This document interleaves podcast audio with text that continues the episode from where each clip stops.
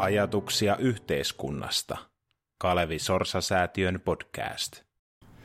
Tervetuloa. Tämänkertainen Kalevi Sorsa-säätiön Ajatuksia yhteiskunnasta podcast pureutuu varsin ajankohtaiseen aiheeseen, nimittäin lakkoihin. Tällä hetkellähän on postilakko käynnissä ja liittokierroksen neuvottelut on käynnissä ja meillä on täällä studiossa Antti Koskela, STTK:n ekonomisti ja Ari-Matti Näätänen, Sorsa-säätiön VT-tutkimuspäällikkö, ja he ovat julkaisseet tässä hiljattain yhteistyössä tämmöisen Hanskat tippui, lakkojen historia ja vaikutus yhteiskunnassa raportin, jonka siis Koskelan Antti kirjoitti Sorsa-säätiölle. Ja siinä käydään läpi lakkojen vaikutusta historiassa ja merkitystä yhteiskunnassa, ja ehditään me pureutua vähän näihin ajankohtaisiin aiheisiin. Mun nimi on Samuli Sinisalo.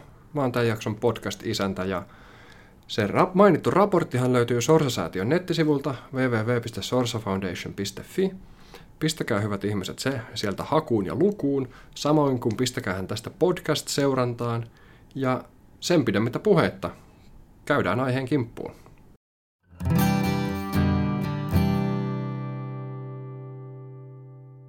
Eli meillä on tänään vieraana Antti Koskela, STTK:n ekonomisti. Kiitos, hyvää iltaa. Ja täällä on myös Ari-Matti Näätänen tässä tämän julkaisun kustannustoimittaja, näin voisi sanoa, ja kans Kalevi Sorsa-säätiössä tutkimuspäällikkö tällä hetkellä. Yes, ja mä oon Samuli Sinisalo, kuten mainittua. Ja eli meillä on perushomma, lakoista puhutaan. Koskelan Antti ja tässä julkaisi viime viikolla tämmöisen Hanskat tippui, lakkojen historia ja vaikutus yhteiskunnassa. Niin mitä ihan nopeasti, niin mitä tästä teoksesta selviää lukijoille tai kuulijoille? Joo, tässä tapauksessa varmaan ehkä voisi aloittaa sillä, että tässä selviää se, että lakkoilu on voimakkaassa yhteydessä palkansaajaväestön taloudelliseen ja yhteiskunnalliseen asemaan. Ja lakko on keskeisin keino valvoa sitä asemaa. Okei. Aika tärkeä message, kyllä. Lakkohan on toimenpiteen siltä raskaammasta päästä, jos tästä edunvalvonnasta puhutaan. Kyllä joo, siis lakko on toisaalta lähes kaikkialla maailmassa tai vähintäänkin länsimaissa tämmöinen hyväksytty toimenpide, jonka oikeutus monessa maassa tulee peräti perustuslaista. Ja on havainto, siis selkeä kansainvälinen evidenssi siitä, että jos lakko-oikeutta rajoitetaan voimakkaasti, niin se näkyy sitten palkansaajaväestön niin kuin tulojaossa ja yhteiskunnallisessa asemassa. Et monesti siinä sitten lähtee lipsumaan tämmöiset muutkin kuin suoraan taloudelliset edut. Et esimerkiksi vaikka tietynlaiset eläkeoikeudet tai työterveydenhoito niin on monessa maassa lähtenyt sitten lipsumaan. Et se voimakkain vipuvarsi, mikä palkansaajaväestöllä on, niin tyypillisesti on tämä lakko-oikeus. Joo, eli lakkohommissa on työväen edunvalvonnasta kyse, tai työntekijöiden edunvalvonnasta, raskas keino. Siitä paljon kirjoitetaan tällä hetkellä Suomessa, niin miten lakot Suomessa, miten Suomi niin vertautuu kansainvälisesti?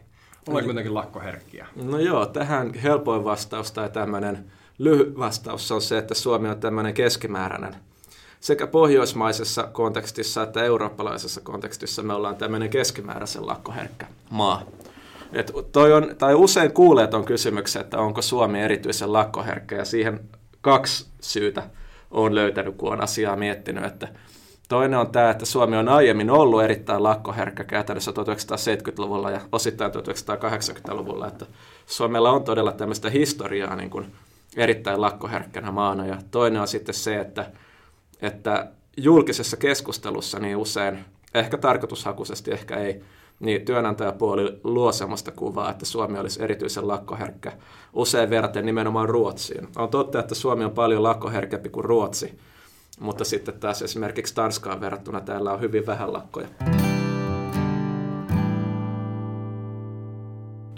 Tämä funktionaalinen tulojako vissiin liittyy läheisesti tähän, niin miten sä kuvaisit sitä miten se tulojako kehittyy riippuen siitä, miten vahva työväenliike on maassa, ja tämä liittyy tähän lakko-oikeuteen kanssa. Kyllä joo, pitää paikkansa. Sen verran avaa, että funktionaalinen tulonjakohan tarkoittaa tämmöistä tavallaan kakun jakamista ansiotulojen tai siis palkan ja sitten pääomatulojen välillä tai työntekijöiden ja työnantajien välillä tapahtuvaa tämmöistä kansantulon jakamista. Ja havainto on tämä, että jos lakko-oikeutta jossain maassa heikennetään, niin tämä funktionaalinen tulonjako lähtee kääntymään niin kuin työnantajan myönteisemmäksi. Toki niin voi tapahtua muutenkin tai on muitakin asioita, jotka vaikuttaa tähän tulonjakoon ja kansantulon tavallaan kakun jakamiseen tai hedelmien jakamiseen, mutta lakkoilu on yksi keino, jolla siihen voidaan vaikuttaa.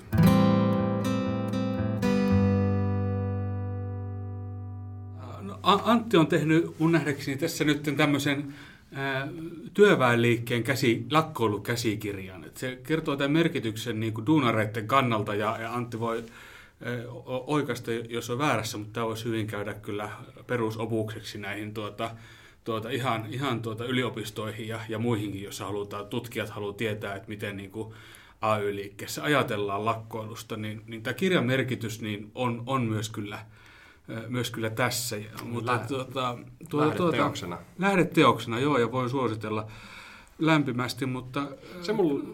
Nyt mä muistan sen, mikä mulla oli tämä kysyttävä, kun viittasit tuohon julkiseen keskusteluun. Ja julkisessa keskustelussa luodaan kuvia ja paljon puhutaan lakoista. Niin käydään niitä termejä läpi sitten, että mikä on, että puhutaan laittomista lakoista. Sitten on näitä laillisia lakkoja, on laillisia työtaisteluja ja muita. Ne käy ihan tämmöiset perus, että mikä on laiton lakko, milloin on lakko-oikeus, milloin on työrauhavelvoite. Laiton lakko tarkoittaa käytännössä lakkoa silloin, kun työehtosopimus on voimassa.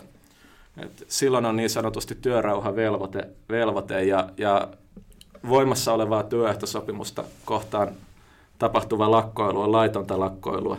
Ja kaikki muu taas sitten on käytännössä laillista. Kuinka paljon tätä tapahtuu? Siis mikä on taas poliittinen lakko? Kyllä se on yleistä. Siis käytännössä kaikista Suomessa tapahtuvista lakoista niin merkittävä osa on näitä laittomia lakkoja, mutta siinkin hyvä kysymys taas on se, että mikä on laiton lakko. Että kun kysytään tavalliselta niin kuin kadunmieheltä, että mitä tarkoittaa laiton lakko, niin se kysymys on jopa kohtuullisen vaikea. Että se termi ehkä kuulostaa dramaattisemmalta kuin mitä se sitten on.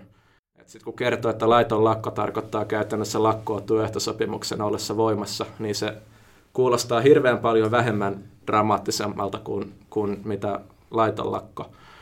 No sitten on tietenkin näitä eri tyyppejä, näitähän on moneen lähtöön, italialaista lakkoa, poliittista lakkoa, tukilakkoa, surulakkoa, näitä on valtava määrä ja osittain vielä niin, että samantyyppiselle toiminnalle on useita eri nimiä ja ne vaihtelee kansainvälisesti.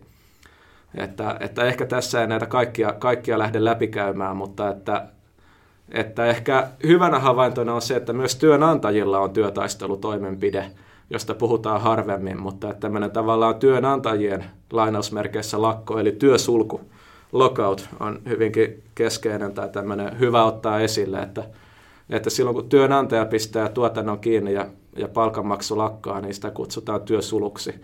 Eli että työnantajallakin on periaatteessa lakkoa vastaava toimenpide, mutta sen nimi on sitten työsulku. Tämä taitaa useimmille olla, jos on tuttu, niin lähinnä NHL-maailmasta jääkiekkopelaajat joutuu työsulkuun aina säännöllisin väliin. Kotimaisesta keskustelusta en muista, milloin isoista työsuluista olisi ollut kyse. Ehkä sulla on joku... Niin, koska se viimeisin isompi työsulku. No ainakin tämmöinen merkityksiltään tai tuloksiltaan keskeisin oli metsäteollisuuden työsulku. Tässä viime nousukaudella, että olisiko ollut 2005-2006,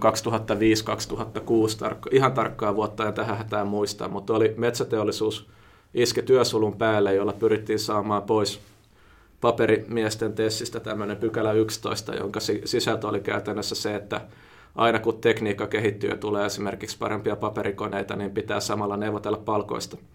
Ja tämä oli työnantajien silmissä erittäin inhottu ja tämän sitten työnantajat sai pois itse asiassa tämän pitkän työsulun päätteeksi. Paperiliitto joutui myöntymään ja se pykälä sitten lähti. Siinähän nimenomaan mennään siihen funktionaaliseen tulonjakoon, minkä Ari-Matti nosti äsken esille, että se määritellään sillä työehtosopimuksessa. Joo, siis poikkeuksellisesti. Niin. Paperiliitolla oli tämä pykälä, että millään muulla alalla ei ole tätä ollut. Mutta että käytännössä niin paperiliitolla aiemmin oli tämä, että aina kun tavallaan kakku kasvaa tekniikan kehittymisen myötä, niin piti neuvotella palkoista. Joo, sanoit tuossa, että Suomi ei ole erityisen lakkoherkkä maa nykyisin, mutta toista se on ollut 70-luvulla. Niin miten sä sanoisit, että mikä tässä on nyt maailmassa muuttunut? Paljonkin varmaan, mutta mitä sä nostaisit esiin? Joo, siis tähän on useita eri hypoteeseja ja useita syitä, mutta voidaan lyhyesti käydä näitä läpi. Et 70-luvulla niin työvoima oli Suomessa niukka resurssi monella alalla, johtuen siitä, että Ruotsiin muutti paljon väkeä. Ruotsissa oli monella alalla kaksinkertaiset liksat verrattuna Suomeen ja monet olosuhteet paremmin muutenkin. Niin Suomesta kun lähti ammattiväkeä jatkuvasti Ruotsiin, niin oli niin kuin otolliset olosuhteet niin kuin lakkoilulla vaatia palkankorotuksia. No ajat oli erittäin poliittiset. Poliittisia lakkoja oli paljon. Että on niin sanottu tämmöinen kommunistihypoteesi, jonka sisältö on käytännössä se, että kun vallankumoukselliset kommunistit on käytännössä kadonnut, niin sekä poliittisten lakkojen että ihan normaalien lakkojen määrä on vähentynyt sitä kautta. Sitten yksi tämmöinen AY-liikkeen kannalta ikävämpi hypoteesi on se, että AY-liike on silloin ollut vahvempi ja nykyään ikään kuin säyseä tai tämmöinen laiskanpulskeja tai heikko, jonka seurauksena kuohittu. Lakkoja. Niin, vähän kuohittu. Ja sitten yksi tämmöinen hypoteesi, minkä mä oon kuullut, on se, että onko nykyään ihmisillä kaikki niin hyvin. Että ihmiset on jotenkin hyvätuloisia tai monet on hyvätuloisia ja sellaiset elämän perustarpeet on ainakin valtaosalla aika tyydytetty, niin että on niin kuin jotenkin yhteiskunta kehittynyt niin pitkälle, että semmoista halua lähteä barrikaadeille ei ole niin paljon kuin mitä on ollut ennen. Kyllä, kyllähän me ollaan nyt nykyisin niin kuin elintasokuilun paremmalla puolella naapureihin verrattuna. Että tavallaan tasoissa Ruotsin kanssa ja sitten katsotaan rajan etelärajan toiselle puolelle, niin ei siihen niin kuin lakkoilulla kannata siihen suuntaan välttämättä pyrkiä elintason mielessä. Joo, näin tämä on, että ehkä tämmöinen elintason paraneminen on sitten sitä terää myös osittain vienyt. Mutta kerrataan vielä sitten, että kautta tässä historian, niin mitä merkittäviä asioita lakoilla on sitten Suomessa saavutettu? Että elintaso on noussut ja lakkoilulla on ollut siinä roolinsa ja ihan voidaan lähteä vaikka sieltä ensimmäisestä yleislakosta, jos haluat. Joo, tässähän on ehkä hyvä jakaa kahdenlaisia niin kuin toteutumisiin tai saavutuksiin. Toiset on näitä ihan suoraan työelämään liittyviä tämmöisiä kuin vaikka lomarahat. Et 1971 Metalliliiton 7 viikon lakko johti siihen, että metallimiehet saivat lomarahat tai lomaltapaluurahat. Ja se sitten tupojen myötä tuli melkein kaikille tai ne yleistyi. Tai sitten tämmöiset ylipäätään elintason kehittyminen, paremmat palkat. Tämmöiset selkeästi työehtoihin tai palkkaukseen liittyvät asiat. Työaikojen lyhentymistä, palkan kasvua, lomarahat.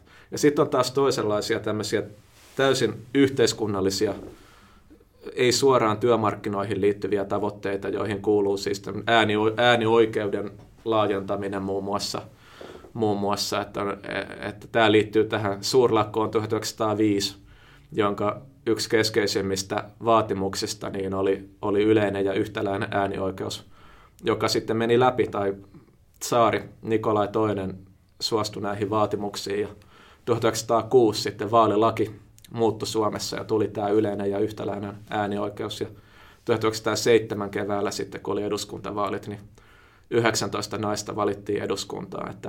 Ja myöskin ihan ensimmäisessä tessissä, että Suomen ensimmäisessä tessissä, joka oli kirjapainoalan tessi, niin kuin edellistetään tuolla 1800-1900-luvun vaihteessa, niin siihen sisältyi tämmöinen, että mies- ja naiskirjaltajilla, sen ajan termeillä, niin piti olla samat palkat ja edut. Että tämmöisiä tasa-arvoon tai yhteiskunnalliseen asemaan liittyviä tavoitteita on ollut. Että yksi vanhimmista, mitä mä löysin, niin oli, tai vanhin yhteiskunnallisiin olosuhteisiin liittyvä lakko löytyi 1600-luvulta Virginian siirtokunnasta Yhdysvalloista, joka siis siihen aikaan on ollut Englannin siirtokunta, niin puolalaiset tervamiehet ei päässeet äänestämään, koska vain englantilaiset sai äänestää Englannin siirtokunnassa, niin puolalaiset tervamiehet meni lakkoon ja sitten sitä kautta niin englantilaiset myöntyi siihen, että hekin pääsivät äänestämään tämmöisessä paikallisvaaleissa. Eli järeitä muutoksia. Tällä kyllä niin kuin, joo. Niin kuin ja pakko sanoa sosiaalipolitiikan lukeneena, että vuoden 1962 sairausvakuutus liittyi myös lakon uhkaan ja se niin kuin ulkoistettiin, pumpsautettiin työmarkkinajärjestöille.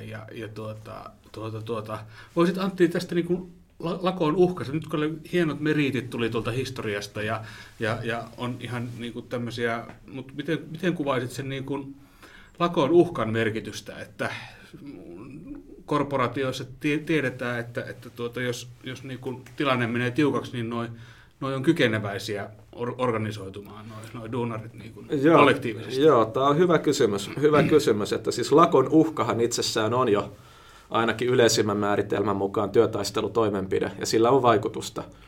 Et toki on niin, että näissä lakon uhkissa niin se pitäisi jotenkin tulkita tai määritellä se niin kuin toteutumisen todennäköisyys tai se niin kuin konkretia siinä tai semmoinen mahdollisuus sitten toteuttaa se lakko. Että työnantajapuolihan jollain lailla varmasti arvioi sitä, että kuinka järeitä lakkoa sieltä sitten on tulossa. Ja se otetaan huomioon siinä arvioinnissa sitten, mutta havainto yleisellä tasolla on tämä, että lakon uhkahan on jo itsessään toimenpide. Tai tämmöisen lakon uhkan julistaminen. Ja tosiaan vielä äskeisestä, mä lyhyesti jatkan näistä lakkoilun vaikutuksista, niin 1956 yleislakon seurauksiin, kylläkin hyvin pitkällä aikavälillä, mutta kuitenkin sen seurauksena niin tuli sitten sovittelujärjestelmä ja tupot, jotka tuli hyvin, hyvin paljon ton jälkeen sitten, mutta pääpiirteittäin paljon myöhemmin ton jälkeen, mutta että tämä 1956 vuoden niin seuraukset sit johti siihen, että tällaista vakiintuneempaa neuvottelu- ja sovittelujärjestelmää lähdettiin luomaan. Joo, siirrytään pikkuhiljaa tähän päivään, sit, kun tällaisia murroksia nyt tuntuu, että saatetaan olla jonkun vastaavan ääressä, mutta ennen sitä niin vielä vähän meidän lakkolainsäädäntöä. Et me ei olla kansainvälisesti poikkeuksellisen lakkoherkkämaa, mutta ollaanko me taas niin lakkosuopea tai lakkovastainen, tai miten meidän tämä, koska sehän on asia, mistä myöskin keskustellaan jatkuvasti ja johon halutaan muokkauksia suuntaan ja toiseen. Ja niin. Ruotsissa on tällainen, koska meillä on niin löysä tämä lakkolainsäädäntö, ja niin tämä keskustelu, tunnet hyvin sen, niin... Joo, niin, siis... Lyhyesti sanottuna tai vähän yleistäen, niin Pohjoismaat on tämmöisiä niin kuin niin kuin, mitä nyt sanoisi, että pohjoismainen lainsäädäntö on tämmöinen niin kuin lakkoilua suvaitseva, mutta toisaalta sitten myös työnantajan niin kuin työsulku on Pohjoismaissa pääpiirteittäin sallittu. Että pohjoismainen lainsäädäntö on tämmöinen sallivainen maailman mittakaavassa tai Euroopan mittakaavassa. Molemmille puolille. Kyllä, sekä työnantajille että työntekijöille tämmöinen aika sallivainen. Et esimerkiksi rikkureiden käyttö on sallittua, mikä joissain muissa paikoissa taas on kiellettyä. Sitten taas seuraavaksi tämmöinen sallivaisin, tämmöinen Saksa kautta Keski-Eurooppa tyyppinen siis laajalti määritellen Saksa, Hollanti, Itävalta, tämmöinen keski-eurooppalainen malli, joka on vähän tiukempi, että esimerkiksi tukilakot ja poliittiset lakot on rajoitetumpia kuin Pohjoismaissa. Ja sitten taas niin kuin Itä-Eurooppa ja englanninkieliset maat on tämmöisiä aika tiukkoja näissä. Toki Yhdysvalloissa niin on laajaa hajontaa osavaltioiden kesken, mutta että Yhdysvallat, Britannia ja sitten tämmöiset Itä-Euroopan uudet EU-jäsenmaat, vaikkei ne niin uusia enää olekaan, niin on taas tällaisia tiukkoja, että poliittiset lakot pääpiirteittäin kielletty, lakkovahtien käyttö monessa paikassa kielletty, mutta Pohjoismaat tosiaan on tämmöinen sallivainen, aika vapaamielinen näissä asioissa.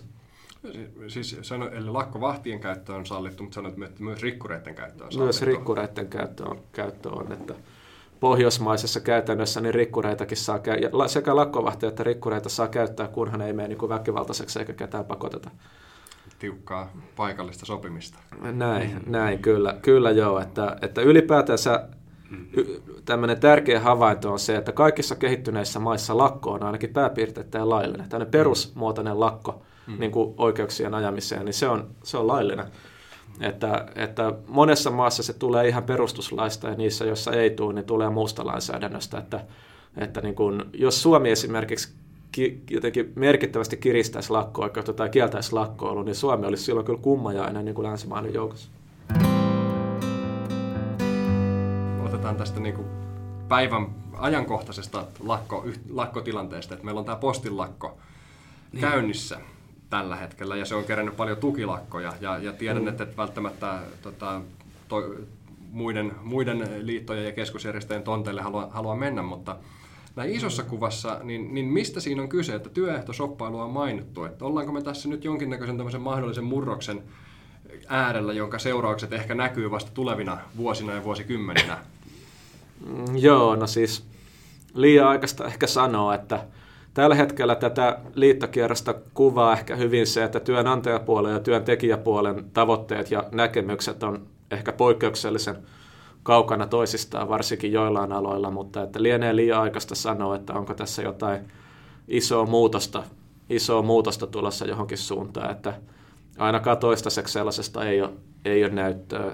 Onko siis ei ole näyttöä toteutumisesta, mutta onko esityksiä? Että jos tämä työehtosoppailu tai nyt puhutaan tietysti kikytunneista ja muutenkin työajan lisäämisestä, lakko-oikeuden rajaamisestakin on ollut esityksiä, liittojen jäsenmaksujen tilityksistä ja tämmöisistä mekanismeista. Että onko siellä, vai onko tämä tämmöistä tavanomasta? No siis kyllähän tällä hetkellä näissä vaatimuksissa niin on monenlaisia asioita, mutta että vielä liian aikaista sanoa sitten, että toteutuuko mitään, että jälkikäteen sitten voidaan arvioida, että oliko semmoinen liittokierros nyt kyseessä, jossa jotain rakenteita muuttui vai mentiinkö tavanomaisemmin, että etukäteen vaikea sanoa tai tällä lailla keskeneräisesti vaikea sanoa. Mitäs kun sä oot historiaa perehtynyt ja mitäs sä arvioit tässä tämmöistä mahdollista tukilakkojen yleistymistä tai tämmöisen peräti lakkoaallon todennäköisyyttä? Taustallahan on totta kai 4 vuotta Sipilän hallituskautta ja duunareita on vedetty dunkkuun sen verran, kun vaan olkapäästä lähtee, niin onko semmoista erityistä motivaatiota lakkoilla nyt tänä syksynä luvassa? No sinänsähän yleensä puoluepolitiikka tai hallituspolitiikka pidetään erillään työmarkkinoista tai tyypillisiin pelisääntöihin kuuluu se, että hallitus ei sekaannu niin kuin esimerkiksi palkankorotuslinjaan tai tämmöiseen. Ja nykyään varsinkin, kun eletään tämmöistä tupojen jälkeistä aikaa ehkä, niin ei tämmöinen hallituspolitiikka tai puoluepolitiikka niin tyypillisesti pidetään erillään liittokierroksesta. Mutta että mistä senkään tietää, että ainakaan hallitusohjelmassahan ei tällä hetkellä ole mitään tämmöistä työmarkkinoiden pelisääntöjen muuttamista, että ehkä semmoinen todennäköisin skenaario on se, että esimerkiksi aiheeseen liittyvä lainsäädäntö ei mitenkään dramaattisesti nyt muutu. Entäs sitten taas sopimusten sisältöjen kautta, jos jotain näitä vaateita menee läpi, että onko tämmöinen, Postihan on kerännyt paljon tukilakkoja, niin onko siinä, nähdäänkö, että jos tuolla sallitaan työehtosoppailu, niin sitten jotkut toiset alat on seuraavina? Että onko tämmöinen foliohattujen taittelua vai ihan todellinen skenaario? Niin, eihän nämä ikinä umpiossa tapahdu. Ja totta kai eri aloilla seurataan muiden alojen neuvottelun niin kuin edistymistä, mutta mun mielestä tässä taas palaan siihen, että vasta jälkikäteen sen näkee, että katsotaan nyt, miten milläkin alalla neuvottelut menee, että en lähde sillä lailla ennakoimaan, että mitä saattaisi tapahtua tai että leviääkö jotkut ratkaisut sitten muille aloille, että kristallipalo jäi tällä kertaa kotiin sen suhteen. Kyllä. Joo, eikä tietenkään, niin kuin, tietenkään jos sattuu jostain prosessista olemaan lisätietoja, niin niitä tässä sinällään kaivella, paitsi vähän yritetään. Niin. Kerran kun pääsee kysymään, niin kyllä sitten pitää. Mutta sellainen minua kiinnostaisi vielä, että miten tämä niin luokkatietoisuuden ja lakkoilun suhde taas. Et tässä on puhuttu funktionaalista tulonjaosta, on puhuttu duunareista ja on puhuttu Sipilän hallitus mainittu työnantajapuoli, niin miten tämä hahmottuu nykyään? Joo, siis lakkohan on tyypillisesti luokan niin kuin tavallaan tämmöisen edunvalvonnan väline, siis luokan yhteisten intressien ajamisen ja valvomisen väline, mutta samaan aikaan lakko voi myös olla tämmöisen luokkatietoisuuden herättämisen väline tai luokan luomisen väline. Että lakon aikanahan tyypillisesti käsitys siitä, että on ryhmä ihmisiä, jolla on yhteisiä intressejä, niin se kasvaa. Et silloin kun hyvin säyseitä aikoja eletään, niin on ehkä vaikeampi joskus hahmottaakin, että mitä yhteisiä intressejä on tai että uhkaako niitä joku. Mutta silloin kun on tämmöinen työtaistelu päällä, niin se on tämmöisen luokkatietoisuuden tai kollektiivitietoisuuden myöskin herättämisen väline siinä ohella kun se on luokan edunvalvonnan väline. Et tyypillinen havaintohan on tämä, että työtaisteluiden ollessa käynnissä, niin liitoista esimerkiksi sekä lähtee jäseniä että tulee jäseniä. Se herättää tunteita siis puoleen toiseen. Onko tästä merkkejä nyt, että tämmöistä on käynnissä?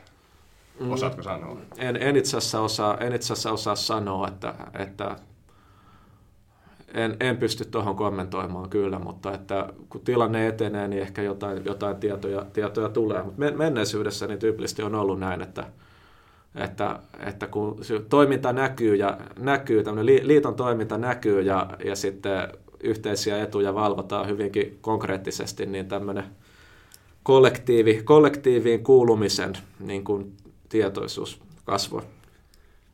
Joo, kyllä.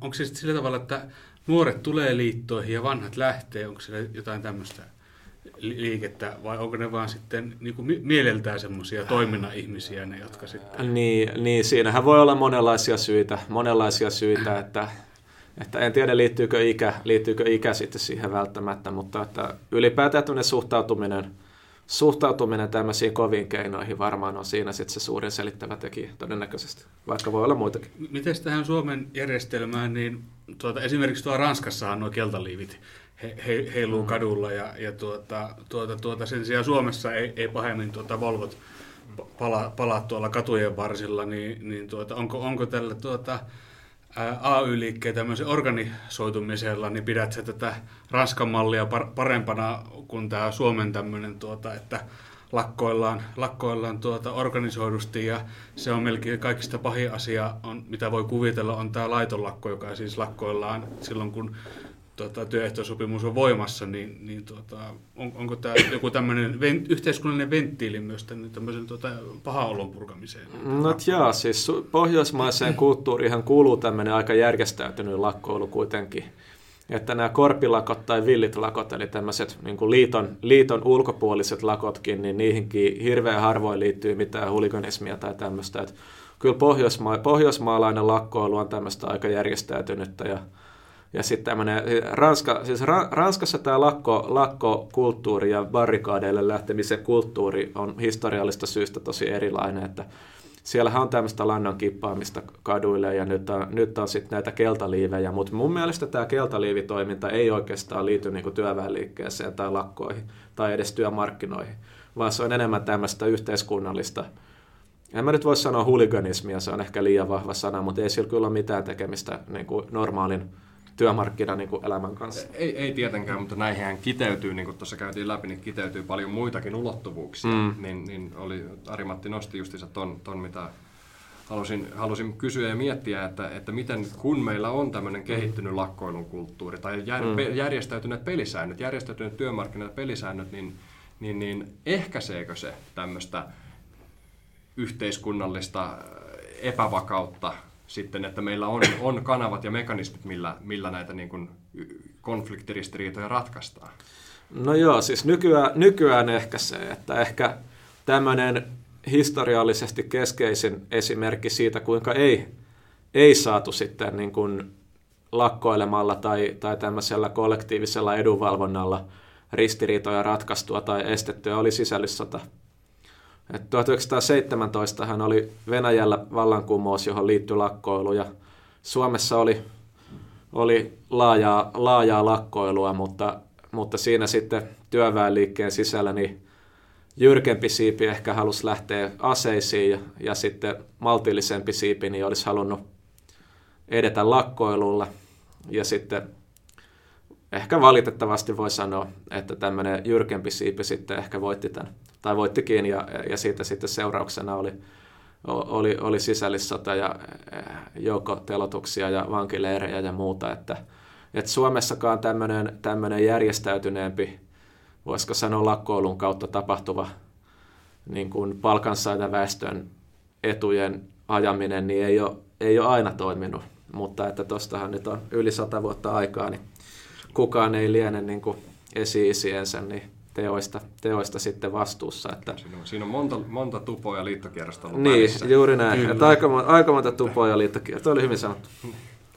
Että onko kerennyt muisto jo haalistumaan, niin mutta mulla oli ihan tähän päivään yksi tämmöinen, että tämähän on tämmöistä taistelua niin kuin julkista mielipiteestä nykyisin tämä lakkoilua, että hyvin paljon PR:ään laitetaan panoksia. Ja yksi keskeisin kysymys kyllä on suomalaiset on tämmöistä rahan perään tarkkaa kansaa, niin tämä, että miten tämä lakkojen kustannusten laskenta, että se on hyvin tärkeää mediassa, että tulee, että tämä on kauhean kallista, niin onko sulla joku kommentti tähän lakkojen kustannuksiin?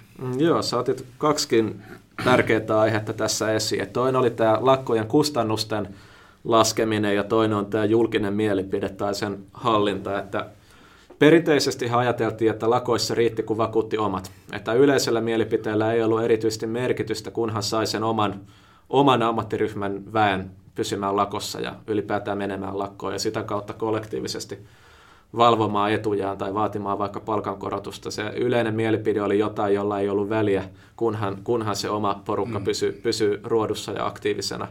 No nykyään kun eletään tämmöisessä some- ja mediayhteiskunnassa, niin tämmöisen julkisen mielipiteen merkitys on voimakkaasti korostunut. Ja sekä työnantajapuoli että työntekijäpuoli on ruvennut panostamaan siihen enemmän. Et työnantajapuoli pitkään oli parempi siinä. Et tosiaan työnantajapuoli onnistuneesti on pitkään rummuttanut, että Suomessa on enemmän lakkoja kuin Ruotsissa, ja että Suomessa on paljon laittomia lakkoja ja näin edelleen. Ja se on aika hyvin iskostunut, että työväenliike sitten vähän myöhemmin heräsi tähän, että tällä julkisella mielipiteellä voi olla vaikutusta ja yleisellä hyväksyttävyydellä voi olla vaikutusta siihen, että tuleeko työnantajapuolelle sitten painetta hyväksyä näitä vaatimuksia tai luopua sitten joistain omista vaatimuksistaan vai ei. Mutta että nykyään molemmat osapuolet on itse asiassa aika hyviä tässä. Ja sitten mitä tulee tähän kustannuslaskentaan tai lakkojen kustannuksiin, niin sehän on erittäin tarkoitushakusta. Et kärjistäen niin työnantajapuoli pyrkii liioittelemaan lakkojen vaikutuksia ja työntekijäpuoli pyrkii sitten vähättelemään niitä. Ja mitään absoluuttisen oikeata tapaa laskea lakkojen kustannuksia ei ole, mutta tavallaan julkisuuden kautta tulleiden havaintojen perusteella niin työnantajapuoli tyypillisesti ilmaisee tai arvioi lakkojen kustannuksia bruttomenetyksinä, eli esimerkiksi niin, että jos tuotanto seisoo viikon, niin lasketaan sen viikon tuotannon arvo ja ilmoitetaan se menetyksinä. Mm-hmm. Ja sitten havainto kuitenkin on, että tyypillisesti varastoista pystyy myymään tavaraa lakon aikana ja ennen lakkoa tai lakon jälkeen pystyy kirimään kiinni sitten, että esimerkiksi ylitöitä teettämällä pystytään jonkun verran kirimään kiinni sitä menetystä, että kun tämmöiset asiat huomioidaan, niin sitten puhutaan nettomenetyksistä, joka ehkä arvioi hieman tarkemmin sen lakon taloudelliset vaikutukset, mutta että mitään virallisesti oikeata tapaa tai tarkinta tapaa ei ole. Kuitenkin hyvä ottaa huomioon on tämä, että lakkojen vaikutuksista puhuttaessa niin yleensä sen tuotannon kannattavuutta ei huomioida, vaikka on ilmiselvää, että esimerkiksi nollatulosta tuottavan tuotannon keskeyttäminen ei määritelmän mukaan tuota tappioita ollenkaan tai menetyksiä ollenkaan. Että jos menetetty tuotanto on vaikka 100 000 euroa, mutta sillä oltaisiin saatu voittoa vaikkapa 8 000 euroa, niin silloinhan se menetys tai tappio on oikeasti se 8 000 euroa, koska firmahan ei pyri maksimoimaan tuotantoa, vaan maksimoimaan voittoa. Näinhän se on ilmoitettu. Ja varastot ja esimiestyövoima. Ja. Semmoinen vielä tästä lakkojen kustannuksiin, että myöskin niin kuin lakkoon meneminen ei ole ihan ilmasta. Että siinä on myös tämmöinen, että siihen on omat systeeminsä, omat kuvionsa ja se on tosiaan, niin kuin, että eihän näitä lakkoja tosiaan heitellä vaan oikealta ja vasemmalta, vaan ne on niin kuin, tulee pitkien prosessien uhkien ja niin kuin vasta niin kuin viimeisenä keinona. Joo, pitää paikkansa. Ja lakolla on kustannuksensa totta kai liitolle, että lakkoavustuksia kun maksetaan, niin sehän liitto pystyy arvioimaan oman lakkokassansa suuruudesta sen, että minkä suuruisella lakkoavustuksella pystytään pitämään kuinkakin pitkään ihmisiä lakossa. Että tämmöinen jonkinlainen teoreettinen maksimipituus pystytään sieltä laskemaan. Että havainto on oikein, että lakossa oleminen ei ole ilmasta kummallekaan osapuolelle. Ja sitten myöskin tämä työsulku, tämä työnantajapuolen työtaistelutoimi tai painostuskeino, tämä työsulku, niin sehän samalla lailla kanssa syö kummankin puolen kanssa. Mm-hmm. Onko vielä joku, ruvetaan vähän lähestymään loppua, niin onko vielä jotain sellaisia näkökulmia, mitä sun mielestä tässä nyt tämän hetken liittokierroksessa ei hirveästi keskustella? Että jotain sellaisia, mitä ei ole nostettu niin kuin julkisuuteen, mitä ehkä olisi hyvä ottaa huomioon, kun näitä asioita arvioidaan?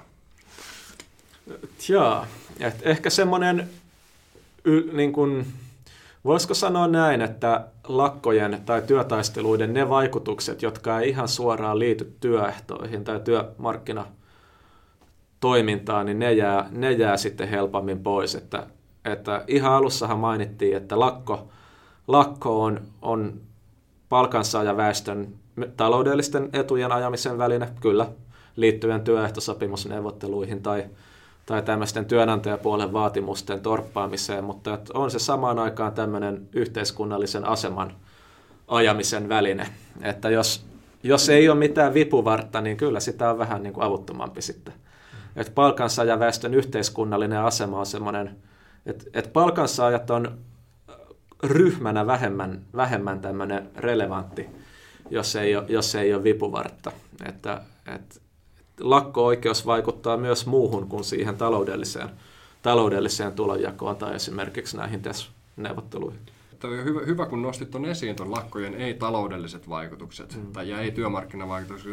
Niitä nimenomaan itse asiassa mainittiin tämä yleinen äänioikeus ja tämmöisiä, että niitä ehkä tosiaan vähätellään tai ei oteta huomioon julkisessa keskustelussa. Ja sehän nimenomaan sitten, kun liittokierroksella puhutaan lakko-oikeudesta tai puhutaan vaikka työajasta, sehän muovaa meidän kulttuuria, että kuinka paljon porukka on töissä, kuinka paljon on muualla tai mitä muita vastaavia keinoja siellä on, niin ei niistä kyllä hirveästi keskustella. Pitää paikkansa, että se havainto on tämä, että lakoista keskustellaan julkisuudessa silloin, kun on liittokierros menossa, jolloin se lakkojen tavallaan palkkaneuvotteluihin tai työehtoneuvotteluihin liittyvä vaikutus on se, mikä tulee hyvin julkisuuteen, mutta lakkojen syitähän siis on monenlaisia. Että on tämmöisiä surulakkoja, joilla protestoidaan irtisanomisia vastaan. No sitten on poliittisia lakkoja, tukilakkoja muille aloille. Sitten on peräti tämmöinen kuin muu syy, joka voi liittyä. Et yksi yleisimmistä lakkojen syistä on tämä niin kuin muu syy.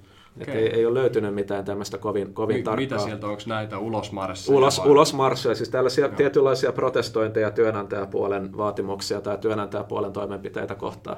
Just tämmöistä ulosmarssia ja tämän tyyppistä niin on tosiaan irtisanomisia vastaan, ehtojen heikennyksiä vastaan, poliittisia lakkoja. Sitten on italialaisia lakkoja, mikä on italialainen lakko?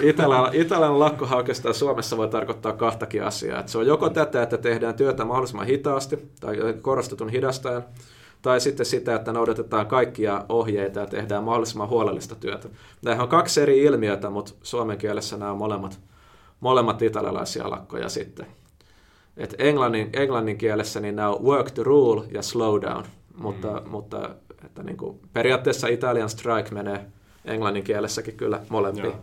Mutta tästä lakkoilun tulevaisuudesta tuossa kun lyhyesti sivuttiin, niin havaintohan on, että lakko on siis teollisuusyhteiskunnan niin kuin olosuhteisiin luotu tai siinä yleistynyt. Lakkoja on ollut aiemminkin, mutta erityisesti lakko on teollisuusyhteiskuntaan liittyvä toimenpide, joka on erityisen tehokas teollisuudessa ja kuljetusaloilla.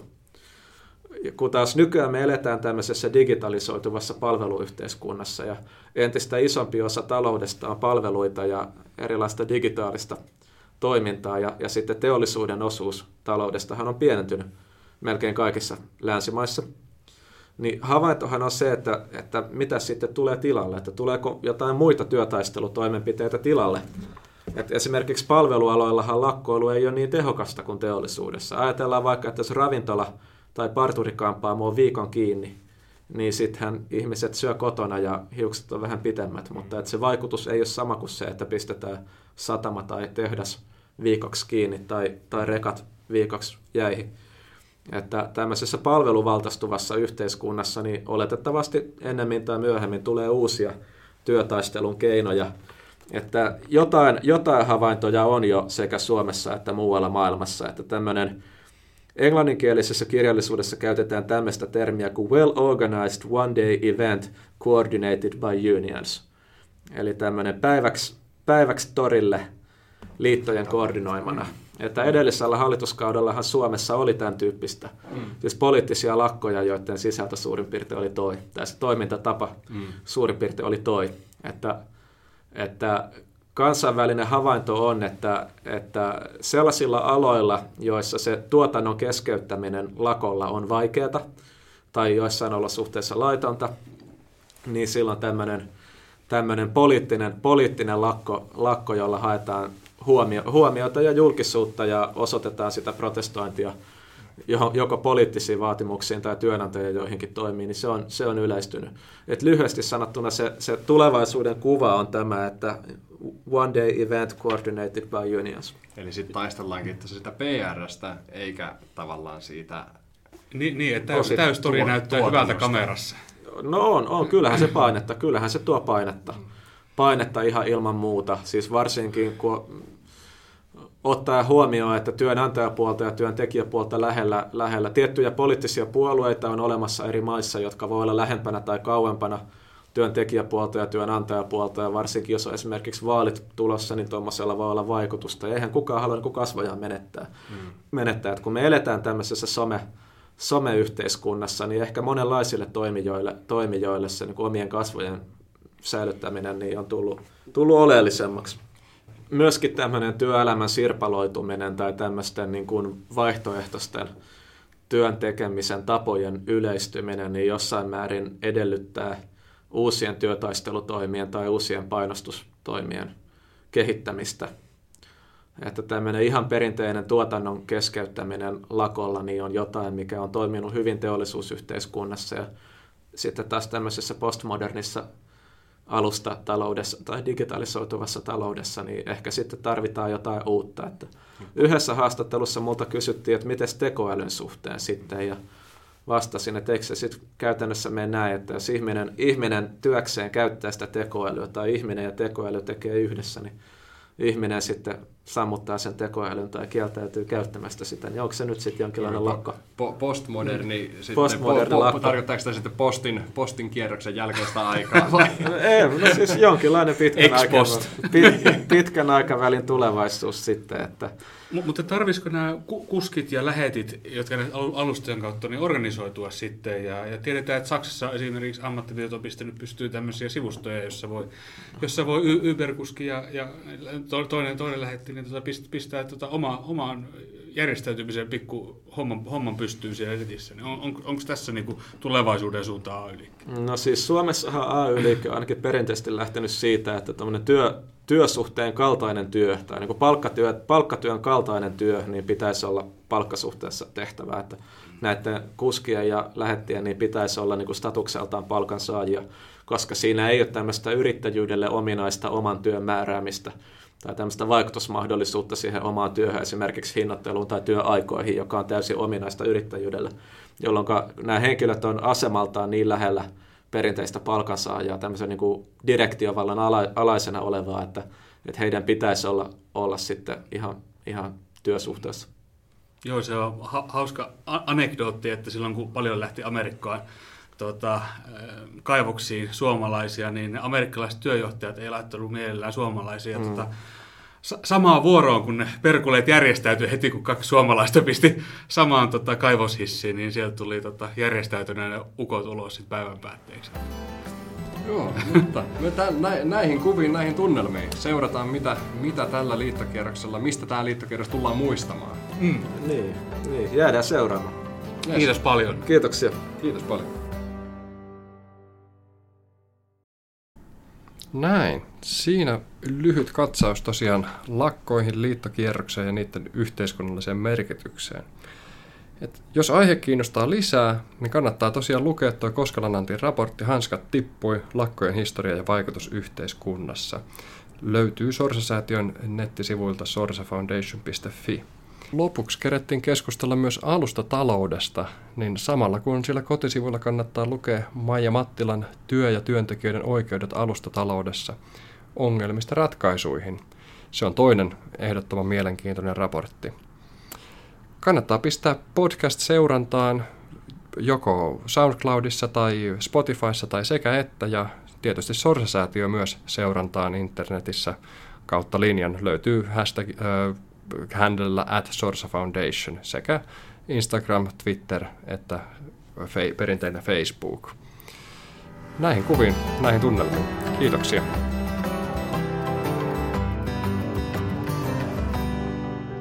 Ajatuksia yhteiskunnasta. Kalevi Sorsa-säätiön podcast.